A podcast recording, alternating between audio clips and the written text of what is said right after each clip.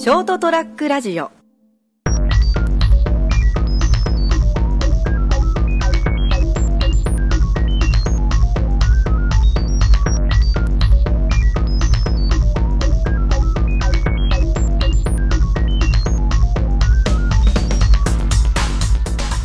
皆さんこんばんは。朝ちゃん先生の「どんと言ってみよう」のお時間です。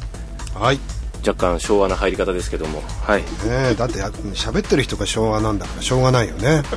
まあそうですけどね。はい、えーこの番組もですね、今何回目なのかよくわからないですけれども、また続けていきたいと思います。今日もですねはい。朝ちゃん先生にドンと言ってもらおうかなと。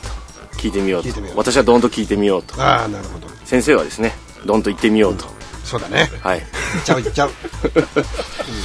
まああのいろんな話してますけども、まああのなんですかね割と今日はデリケートな。バリケード？デリケートな。あもう来ないですね。はい。せせちょっと繊細なは感じの話もしてみようかなと。ちゃんと拾ってくれよ。何でも拾うと思ったら大間違いですけどね。はい。あの、今日も一人ほら、またあゲスト。今日も今日もゲストと言いますか、えー、なんて言うんでしょう。あのオーディエンス。オーディエンスが、はい、と来ていただいてます。増村さんに参加していただいてますけどもね。はい。はい、よろしくお願いします。よろしくお願いします、割とですね、まああのさりげなく浅川さんあのこう小難しいことって言いますかなんだろう、この難しいって言い方は。い やほらこう悪ふざけしてねあのちょっとおどけることも多いけれども、まあやっぱほら根っこが割とあのなんだろう生真面目なんだね。食い気味できたな。で、そういうのって、あの、さりげなく書いてるじゃないですか、文章を。ああ、フェイスブックなんかよく書いてるよね。ですねたまにね。うんなんか、俺って偉いみたいな。や、まあ、偉いっていうか、ちょっと、あ、ちゃんとこの人、人の心がちゃんと分かる人なのかな、みたいな、って思われたいのかな、っていうようなことを書く。まあ、多分結構本音のことも書いてるんでしょうけども、例えば、なんか割とよく見かける文言で、その、例えば人と、人は結局分かり合えない、理解できない、いや、でも結局そこを超えたところで、繋がってる的なことを言ってることがあるなんでお前いきなりさ、その、問題のっていうかさ、あの、答え言っちゃってどうすんだよ。いやいやいや、要約すると、ようやくするなよ。今から喋ろうと思ってたのに。で俺が要約した分を話した方が言いやすいかなと思って言ったんです。あそうかそうか。それはい失敗だな。はい。お かしいな。結構ちゃちゃんとリードしたそうなあはずなのにそうか。、そうか。そのどうなんでしょう？例えばその人と人とのつながりとか、人と人が出会って、まあなんかね、なんかこう残念ながらディスコミュニケーションな感じになることもあるじゃないですか。ありますよね。ああいうのってなんですかねっていう。まあちょっとね、これあのー、フェイスブックに書いた内容ではあるんですけどね、えっ、と、まあ大学で僕、まあ授業を持って教えてるんですけど、はいまあそこでもいろんなことが起きるわけなんですが、えーまあその中でね、あのー、えっ、と、ゲイの子がいてね。ああ、まあ、せまあね、うんはい。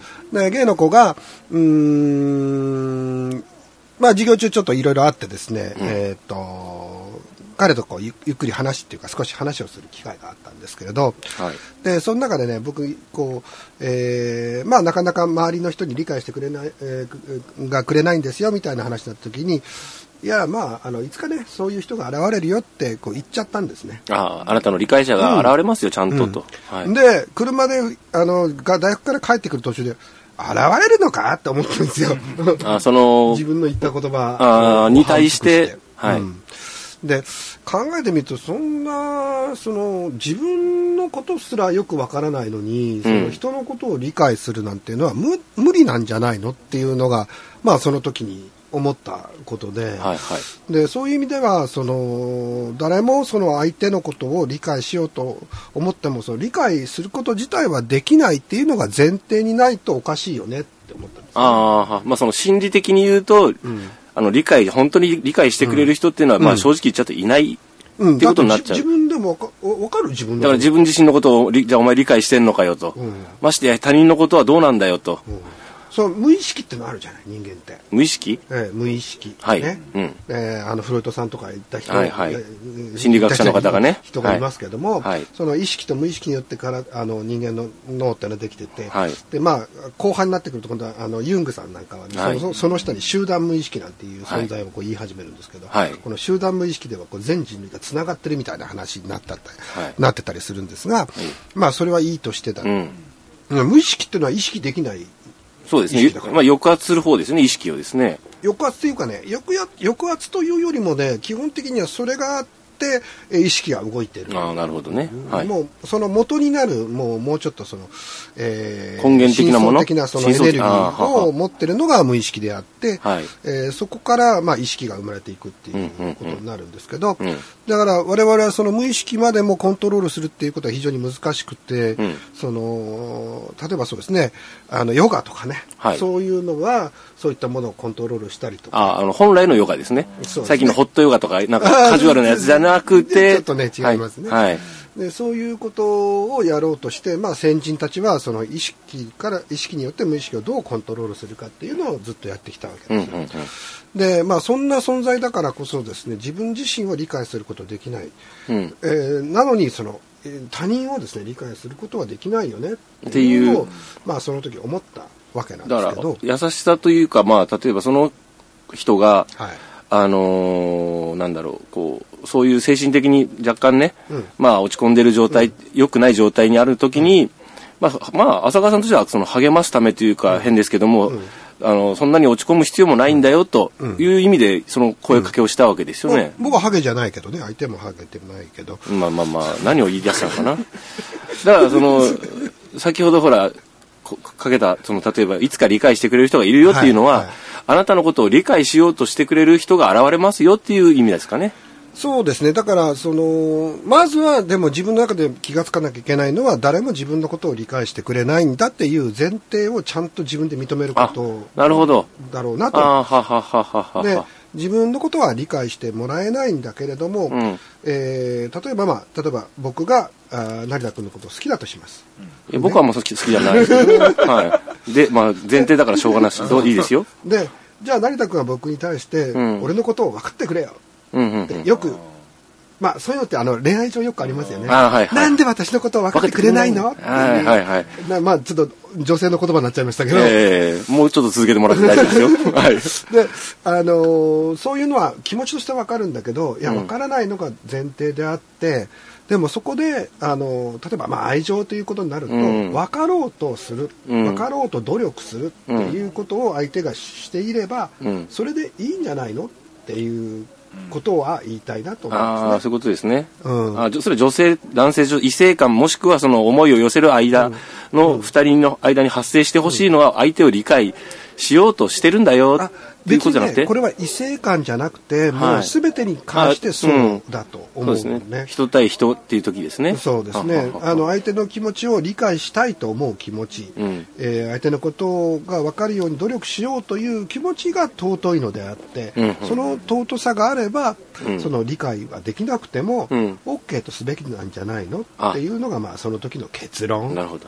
だからそんな責めるなよ、俺のことをって。いや、だからほら。その言い方なんかいいよね男女がいた時に、浅川さんが例えばお女性がですよ、なんで私のこと分かってくれないのよとか言った時に、例えばそれを言い返す言い方としてまあその、まあ、まあ言い返してるそうわけじゃないんですけど、あの、これはねあの確かにそのというのが僕はあの基本で思ってることなんだけど、あはい。だからといってみんなでそれを言ったって理解してくれるかどうそかはわからないし、あはい。そのそのほその場に、ね、なった時にはやっぱり、なんで分かってくれないんだって思うのはこれお互いにあるんですよ。あ、なるほど。発生し、そうそれはどうしてもそういう思いが、そそう、理理あの理解理解できないからこそそういう思いが発生するっていうのは前提なんだ。でもそのじゃあ理解できてたらどうなっちゃうのっていう部分あってですね。はい。その相手の考えることが全てわかる、うん。テレパシーみたいな感じでね、うんうんうん。でもしかしたらそれはそれで素晴らしいのかもしれないけど、うん。我々はあの各々が違う存在であるっていう部分があるからこそ、うん切磋琢磨していろんなあの変化をこう、うん生み出すことができたり可能性を生み出すことができるんですうんうん。ですね。同じ存在だとすると、うんそこでもうそれは一つの生命体みたいなものとして、うんえー完成してしまうんですね、うん。そうするとその多様性を生み出すことができなくなるんですよ、うんうん。適応してしまってですね。だから人間っていうか生命のそういう意味じゃ生物が取ってきたその環境に適応するとか、えーそういうところの戦略としてその多様性っていうのはすごく重要なんですよねそうですねで。それぞれが違うからこそ違うっていうだけで素晴らしいんですよなるほど。違うっていうことは可能性を試しているっていうことでもあるんだと思うんですね。うんだから可能性をこう、えー、あり方の可能性をいろんな形で試すためには、うん逆にお互いのことが理解しできてしまってはですね、うんそれが成立しないんですよ。なるほど。うん、分かってしまえばっていうか同じことをしようとしてしまうっていうことになってしまう可能性が高いんですね。ああ、なるほどですね。でそこで違うから、えー違う中で、えーそれをせ統合化していこうという働きが生まれて、新しいか可能性やいろんなものが生まれるんじゃないかなまあ、その時もうちょっとしたそのことで僕はここまで考えるというですね、なるほどですね。生活においてはまあ、いろいろとあるけれども、歩み寄ったり相手の違いとか、こう相手と私はこう違うんだっていうのをり、っていうのを意識して理解するのが結構、重要なのかなって感じですね。今のお話聞くと、まあね。ちょっとざっくり私もね、あの、理解できてないところ多いですけど、今のお話。いやあのなかなかねその口ではこう言えますけど、ん。その現場に、実践できるか？なったらそのなかなかやっぱ客観視はできなくなるのが人間ですけどですかね。でもそういうことを知ってるか知らないかだけでも随分その物事の見方が変わるのかなそうですね。その先ほど最初お話が出た、その悩ん。でた男,、男性の方とかも、その前提としておっしゃるように、まあ、その自分のことを理解する人なんていないんだと。今、それは絶望的な感じになっちゃうけれども、でも、理解できないのが当たり前だから、理解者が現れるように自分も過ごしていこうとか、あの自分も理解したいと思う人が現れるようにな気持ちで生きていくといいのになってことですかね。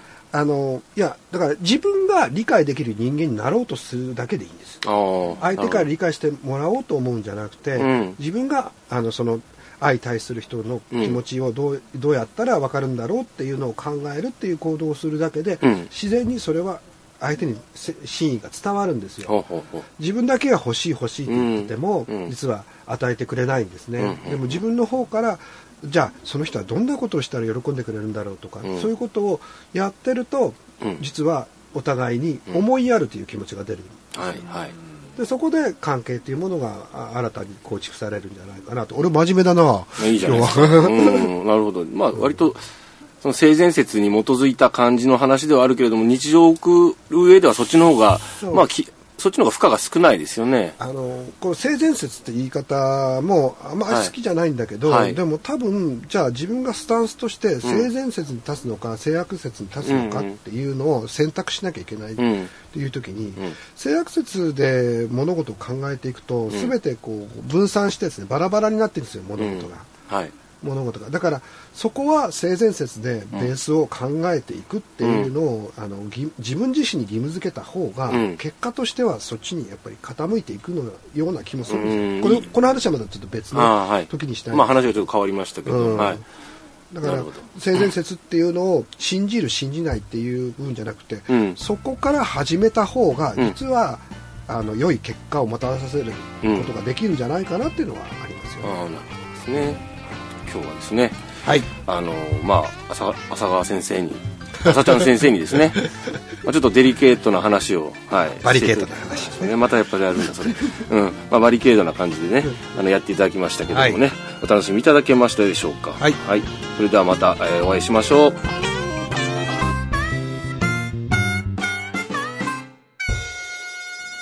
ST-radio.com ショートトラックラジオ